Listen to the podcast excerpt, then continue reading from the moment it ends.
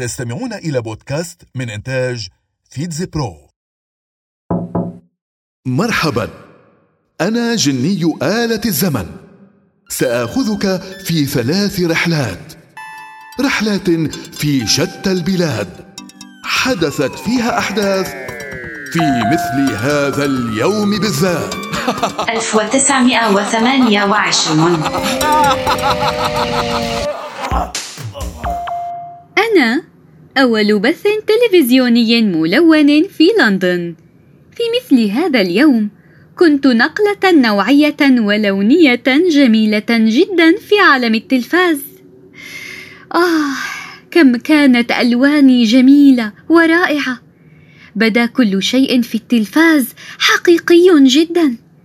الأشخاص وألوان البشرات والملابس والأطعمة الملونة كان الأمر كالخيال.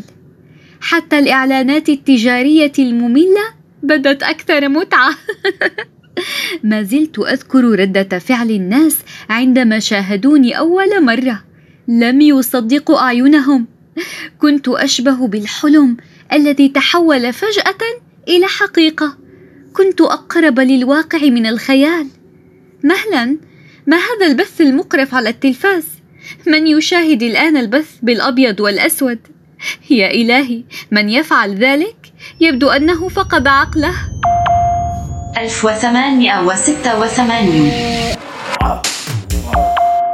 هلو أنا كارل بنزا وأنا مهندس سيارات ومصمم محركات ألماني وفي عام 1886 حصلت على براءة اختراع بسبب اختراعي أول سيارة تعمل على البنزين في كل العالم.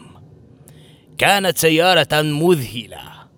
تلك التي أسميتها موتور فاجن تعمل بمحرك رباعي الأشواط وتسير على ثلاث عجلات. وتمكنت من قيادتها بنفسي. وكنت أنا من أنشأ شركة مرسيدس بنز وتمكنت حتى عام 1893 من تصميم ما يقارب 25 سيارة تجارية مطورة عن سيارة رائعة. وبيعها في الأسواق إلى الأثرياء ورجال الأعمال. وقبل وفاتي طلبت أن يتحول اسم شركتي المتعاقدة مع شركة دايملر الألمانية رسميا إلى اسم مرسيدس. 1883 أنا فرانس كافكا كاتب تشيكي ألماني يهودي سأحرق كل تلك الأوراق وأعلق مشنقتي بنفسي آه. آه.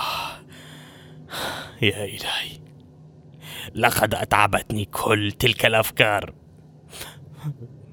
متى سأنتهي؟ متى؟ لقد أصبحت متقلب المزاج هذه الفترة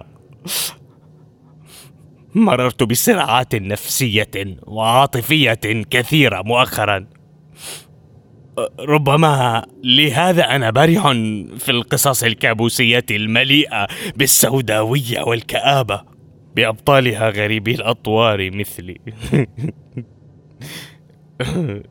أنا أنا مجنون. لا لا لست كذلك. أنا بخير. كم أحب هذا. ربما سألتقيك في الجحيم يا ماكس. وأقضي عليك. أخبرته أن يتلف جميع أعمالي بعد موتي. ولكنه لم يفعل! لم يفعل! العودة إلى الواقع.